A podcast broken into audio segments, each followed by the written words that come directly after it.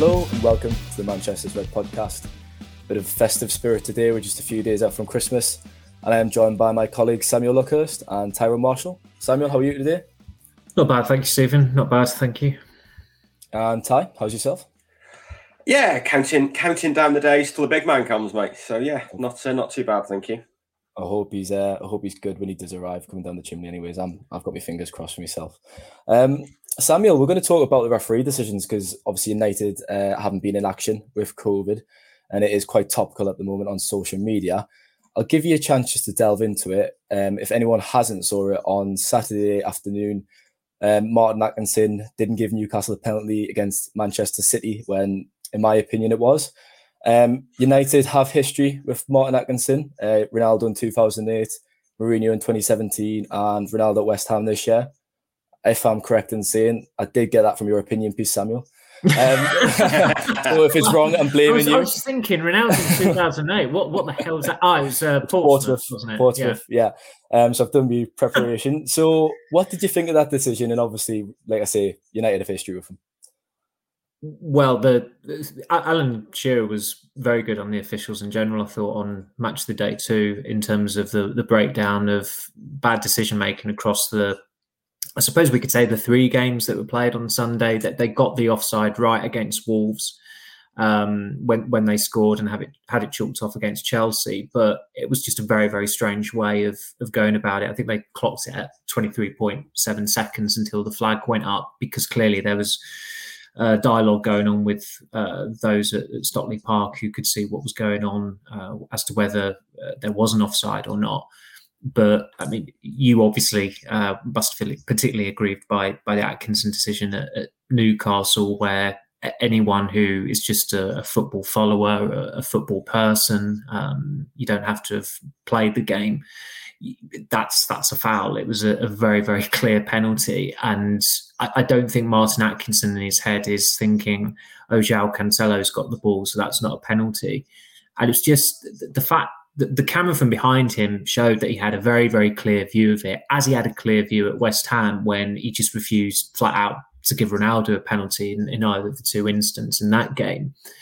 And it's just with Atkinson, there's just an arrogance about him, the way he will just wave away penalty appeals. He, he got, you know, he was caught, um, he came cropper, sorry, in the United Arsenal game the other week when, as everyone saw it at the time, it looked like a clear penalty on Fred. And that was probably why Fred wasn't too fussed about it not being given at the time because it was always, well, it was going to have to be reviewed um, by VAR. And certainly when we're writing pieces from games and writing pieces in the week about it, you're tempted to say VAR overruled the referee, which isn't necessarily the case when they tell them to go to the pitch side monitor. But effectively, that is what they're doing. If, if a referee is told to go to the monitor, they're going to be changing their mind 99 times out of 100. The only standout exception I can think of was Spurs Brighton last year when somehow I think it was Brighton's goal was allowed to stand, even though there was a pretty clear foul in the build up to it. And the referee just had too much pride and, and, and stood by his original decision. Um, but obviously, the Atkinson one was dreadful yesterday. That the Liverpool Tottenham game was just laden with bad calls by Paul Tierney, and it was quite refreshing that Jurgen Klopp, again, who spoke hell of a lot of sense last week on, on a range of topics, uh, he's not one of these people who covers their mouth trying so lip readers can't make out what they're saying. He was very, very vocal about his unhappiness with Paul Tierney, and people could make out what he was saying to the referee specifically. And when even the most mild mannered of football observers are going onto Twitter and saying how dreadful the standard is, you know there was a fundamental problem. Shearer said it's been the last few weeks, but it's been it's not even been the last few years, it's been the last few decades. It, certainly in in all my time watching football, I cannot think of a worse set of referees in the Premier League that, that there's ever been.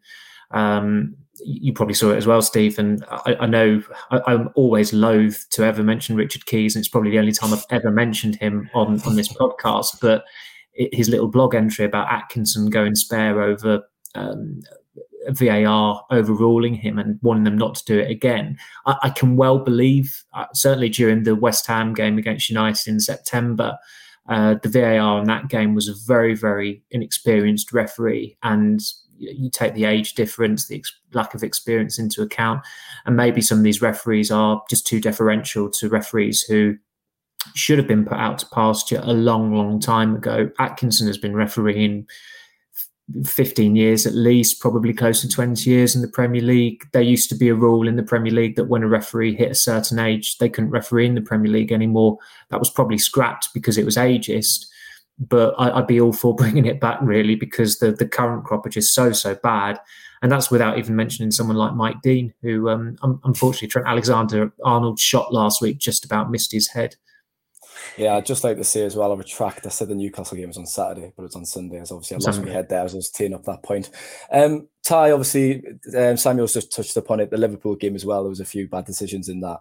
Um, what should fans think of this kind of standard of refereeing? What do you think the solution is?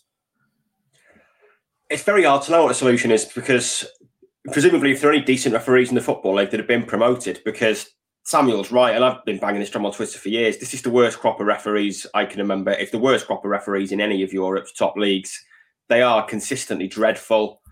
You get a lot of, um, I was going to say referee apologies, probably not the right word, but people saying Klopp's outburst yesterday, it doesn't help the image of selling refereeing to young people. And, you know, maybe that's correct, but you can understand it. Obviously, the abuse that referees get at grassroots level is, by all accounts, pretty unsavoury and is an issue but somehow it's got to be made a more attractive career. I mean, by all accounts, the money in it is phenomenal. So if you reach the top, the money must be great. It can't be that hard to reach the top at the moment, to be honest. Um, a couple of years should do it. I'd have thought if you start now. Um, I think I'll change know, Yeah, but yeah, the standard is consistently poor, and it is. And when when they've the hardest thing you often get now because a lot of people are so anti VAR, people blame VAR for it. The technology is not the problem; it's the people using the technology that is the problem.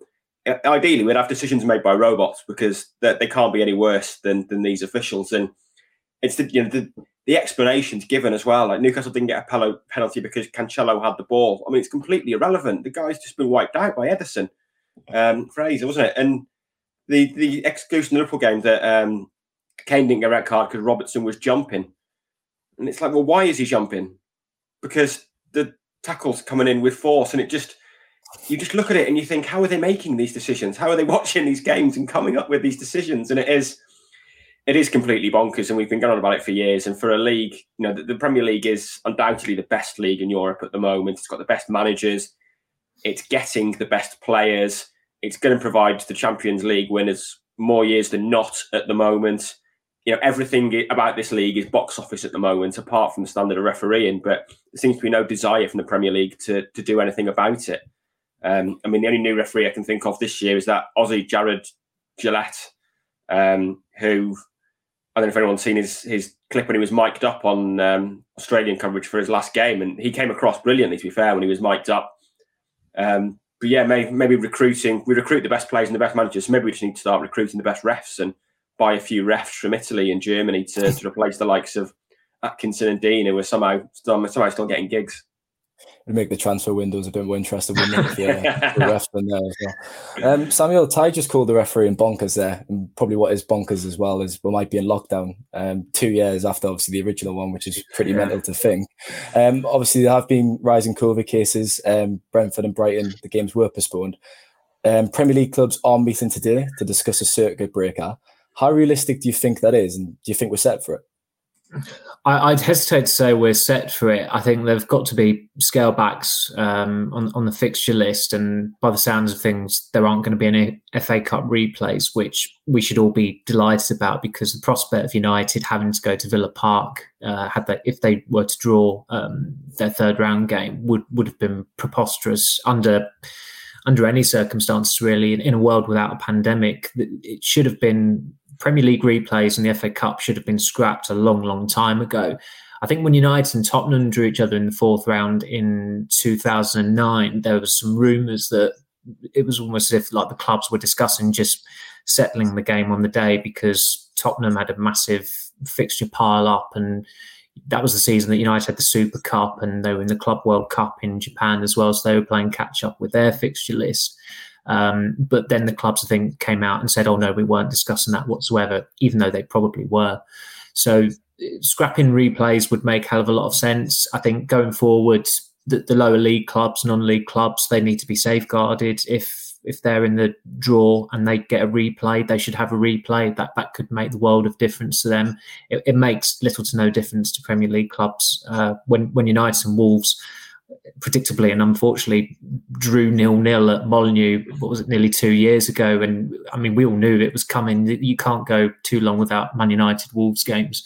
Uh, but the replay, Wolves hardly took up their full allocation. It did not feel like an FA Cup game. Um, you get better atmospheres for, for League Cup games, uh, I think, than, than FA Cup matches that are held uh, at evening kickoff. So that would be sensible the fact that we had three games in the Premier League on Sunday uh, was a godsend. It, it for people's structure, uh, you know, Sundays any day without football, as we all discovered during the the first lockdown, um, they, they, were just you know, everyone felt bereft. Any any football follower who loves loves football, whether it be watching it at home or going to games, you felt bereft. It was it was just eerie, particularly that Easter. Easter's synonymous with football as, as Christmas is, I think, and we, we didn't have any of it and I think the Premier League will resist that. If, if you want to, if, if, I'm to speak like a you know a company person, the product yesterday was was fabulous. That game between Tottenham and Liverpool was just enthralling from end to end. Probably up until the red card, it, it quietened down after that, and they almost just meandered to a draw for those last 15 minutes. But it was just a scintillating game, probably the best game I've I've seen all year. Certainly, certainly the best game in the Premier League this year, and Gary Neville touched upon it, saying that you know we, everyone needed this really, and, and the players were enjoying it, the fans were enjoying it, and the prospect of having no football for a period of time, whether it's weeks or months, is just anathema to everyone who who watches it. So I think yesterday might have strengthened the Premier League's case, and looking at it from a United centric perspective, the the players who've contracted COVID will be out of isolation. Um, pro- probably before the weekend. A lot of them maybe maybe at the weekend, but they they should all be out of isolation by the time that this. Uh, or sorry, the majority of them should be out of isolation by the time this Newcastle game comes along uh, on Monday. And really, United are probably just at the mercy of Newcastle suffering an outbreak, which is entirely possible hopefully it doesn't happen. You know, you, you, could make the joke that Newcastle would welcome um, a spread in their squad given their form, but obviously Newcastle fans, you know, evening game day after Boxing Day at St James's Park against Man United, that that is a hell of an occasion to relish and. Hopefully, God willing, it does go ahead, and, and United should have enough players available. And when you look at Chelsea's uh, argument for a postponement against Wolves, it, it, just didn't stack up. If if that game had been postponed and then the story got out as to those players being available for that game, the, the story would have been how the hell was this allowed to be postponed? Because they, although they only named six players on the bench, I think it was, and they've probably clearly and, and consciously made the effort not to have under 23s mixing in the first team bubble, so they're not, you know, they they're not um, at risk of, of catching COVID but the players they had, that game should have gone ahead, and it did go ahead. And that's the grey area we're in at the moment. The, the, Premier League is gradually becoming more transparent on a on a game by game basis, but there has to be you know a set of guidelines in place and a certain alacrity to respond when a Premier League club does say, "Oh, we've we've had an outbreak here," even on the radio yesterday, I think it was Rachel Finnis-Brown, um, the former England women's goalkeeper. She was the only one who's actually clued up and said, "Oh, it's it's 14 players you need." The, the presenter and, and and the other pundit on Five Live didn't actually know how many players you needed, as per the the Premier League handbook. So.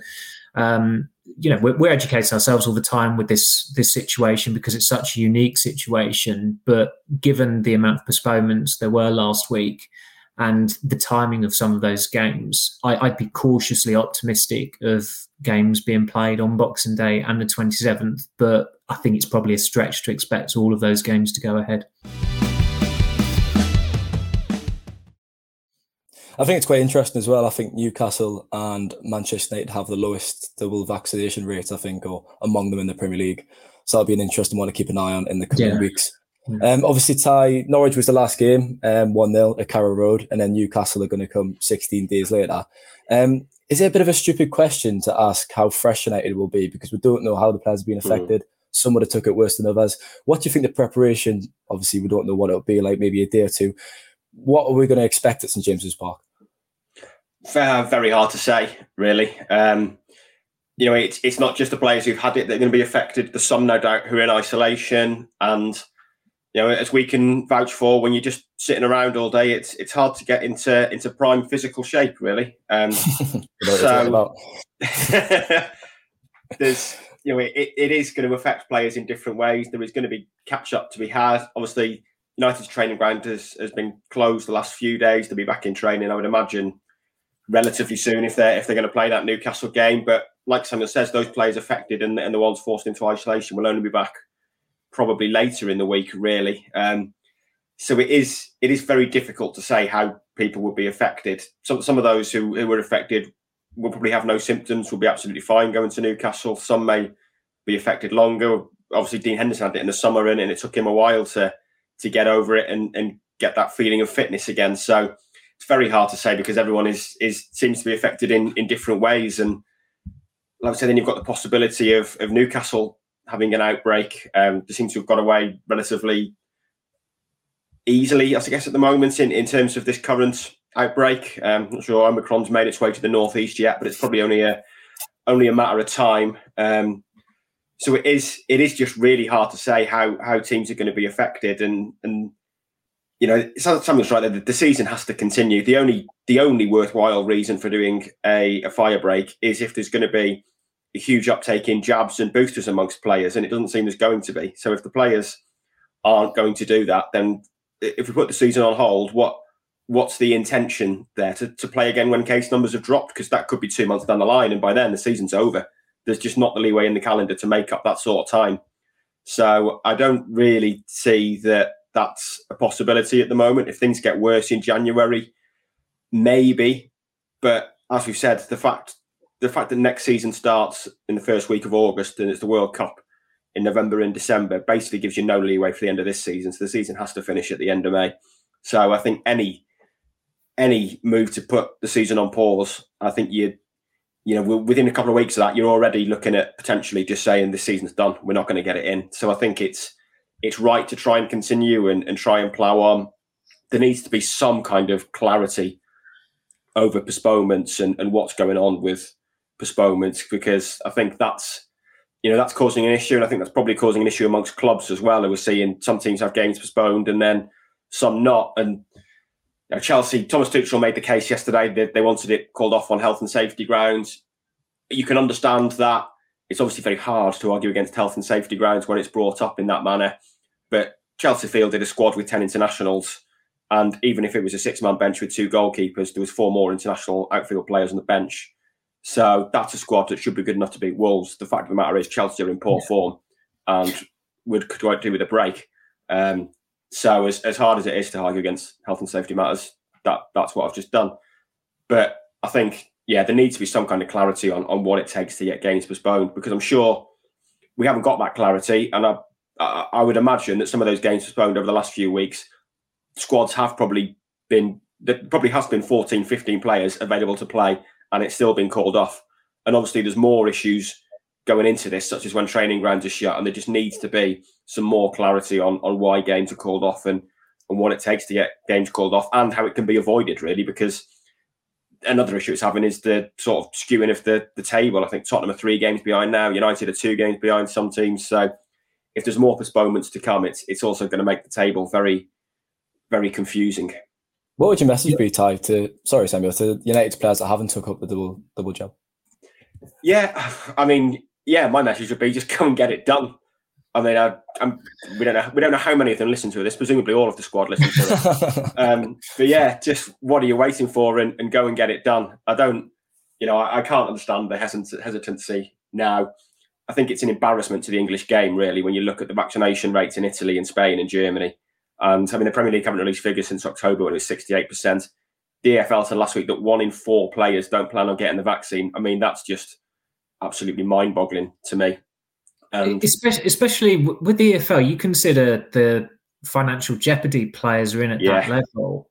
That I mean, as Gerrard said, Villa are likely to throw in vaccination um, uptake mm. into transfer discussions with prospective players. In the EFL, you you I, I, just can't understand it really. It's such a cutthroat environment for professionals, whatever they're standing in terms of moving from club to club, that if you're risking that, then you're risking income and livelihood.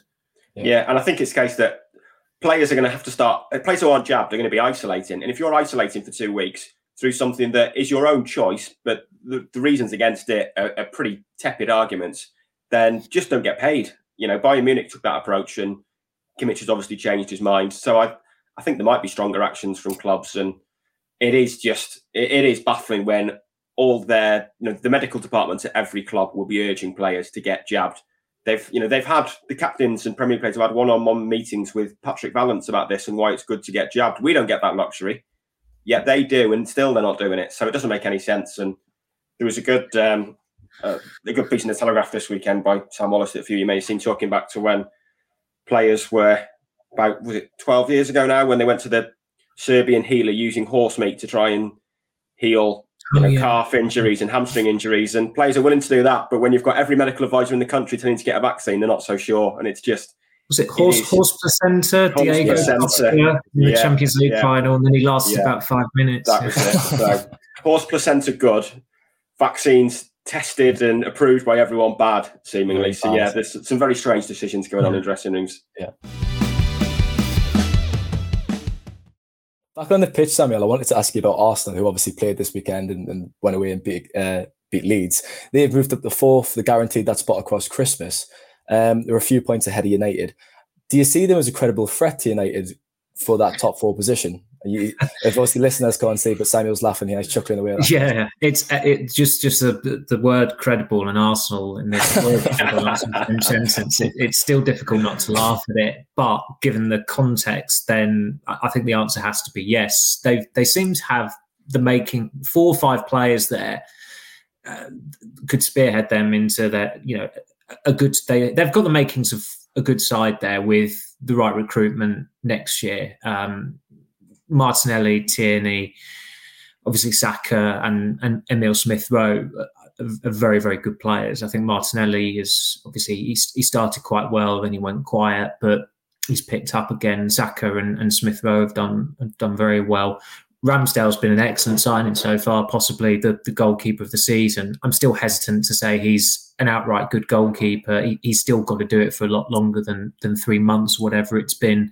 Um, this is still someone who, who got relegated uh, in successive seasons with two clubs and was a big, big reason for why Sheffield United went down last season. But despite all that, he has been a very good signing so far for Arsenal, and they've got the momentum. They've they've managed to um, have their games over the last week. Uh, the, the, West Ham win was a pretty good win, given that West Ham were have been going very well this season, and I mean, playing against Leeds, if you're switched on, it's it's a doddle. We've all seen that. There's there's a reason why Pep Guardiola gushes about Marcelo Bielsa and these other coaches um, with a, a, niche following. It's because he finds it extremely easy to play against them and batter them. Um, I think the last time that he'd come up against Bielsa before the Premier League last season was in the Copa del Rey final when Athletic Bilbao were extremely hyped up going into it. And what happened? Barcelona wiped them 3 0.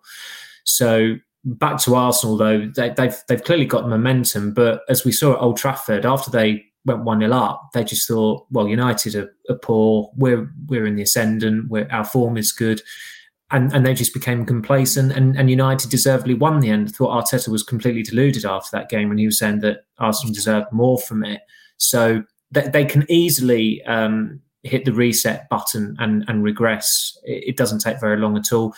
Tottenham are, are maybe just as interesting if if they get up to speed and build on the performance against Liverpool because when Son and Kane are on form, they are they're probably two world class forwards. Uh, they were they were both in the team of of the year for last season. Conte is going to improve them. It's just a question of to what extent that he's going to improve them, whether they do win anything. I mean, talk of them being title challengers at any point is extremely premature to say the least. It's not going to happen with that set of players, but he's getting them in the right direction, and they've got a coach that you know that they could, they can get behind there. They, that was never ever the case with Nuno Espirito Santo. But in fairness to Arteta after that chasing start at, at the start of the season. Um, he's he, has got United, sorry, he's got Arsenal going again, and as I said, in terms of some of the recruitment that he's made there, I know they've they've had stick for certain signings like Willian, who by all accounts was just an absolute disaster, but they've made other signings there that have done pretty well so far. But as I said, it wasn't too long ago that Arsenal got battered by Liverpool, shipped three goals at a pretty despondent United side, but they've they've picked up again all of a sudden. Yeah, and if we move to the January window now, Ty, which is obviously just two weeks away, um, we've kind of covered on the pitch issues. Um, what's United's priority, do you think? Is it a midfielder? Is it selling Jesse Lingard or kind of getting rid of Phil Jones? What can we kind of expect from uh, from that window? Hello. Yeah, exactly. Um, it's um, I, was, I suppose ideally it's probably signing a holding midfielder. I think it was obvious they needed one in the summer, really. And um, the fact they're trying to correct it now says a lot, really. I mean, the only generally the only clubs that spend money in January are somewhere between the desperate and the damned. And I'm looking at you there, Newcastle. Um, but you know, United is probably an acceptance that they should have signed a midfielder in January. They are a little bit shorter numbers there, I guess. Um, I don't think Van der Beek is is close to playing that holding role. I don't think Pogba's going to stand a chance of playing that holding role under Rangnick. So it is Fred McTominay and, and Matic. So you, you, can understand why Rangnick could want one more.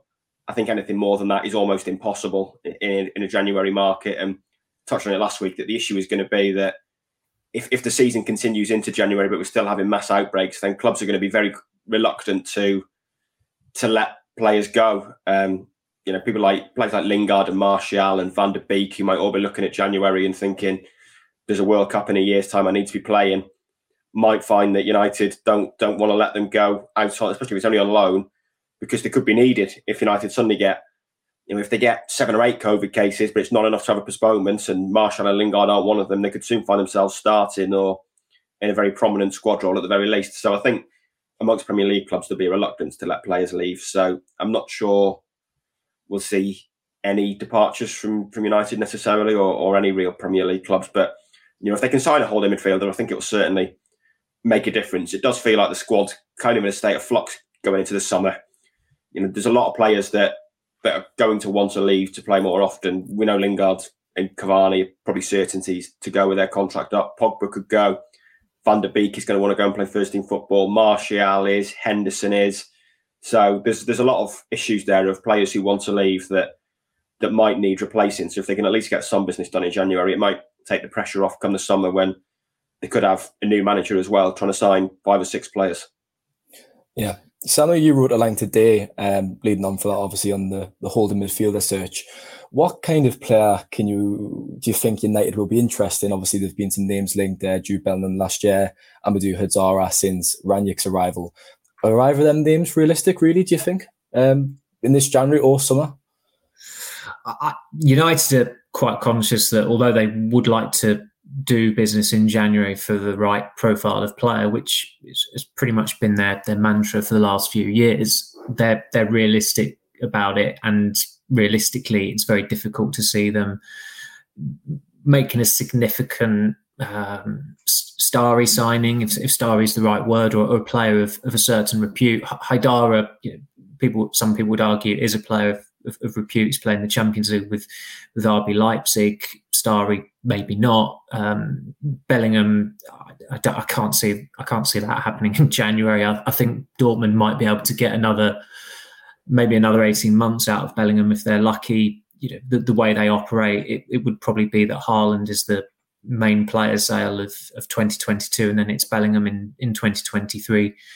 Yeah, I think unless they've they're at a point of financial Armageddon, which they're not, though at least one of those players will be there um, in, in 2023. But as I said, it's very, very, very rarely happens that there's a real standout signing that takes place in January. E- even with Bruno Fernandes, he although he's been a brilliant player for United by and large, he was playing at Sporting Lisbon at the time, and Manchester City and Tottenham both had opportunities to sign him in the summer just before that as well, and, and didn't take them. So he, had been on the market for quite some time, even though he'd signed a contract in the November just just before January. Uh, Alexis Sanchez was was a headline move, but he, he was coming to the end of his contract at Arsenal, um, and Henrikh Mkhitaryan was was the make weight in that deal. Um, in terms of midfielders, specific holding midfielder or defensive midfielder, it's very, very, very, very difficult to pin down one that is going to go into that team and have a huge impact between now and the end of the season. And, and the key is the, word that Rangnick used, which was sustainable. A lot of clubs will be making signings in January that are not sustainable, as, as we've discussed before. The situation Newcastle are in at the moment, there are going to be clauses aplenty in certain players' contracts that they will try to sign because they're going to have to chuck money at the problem. There's a very good chance that they're going to get relegated. Those players are not going to want to be playing championship football next season, even though they might be earning a hell of a lot of money.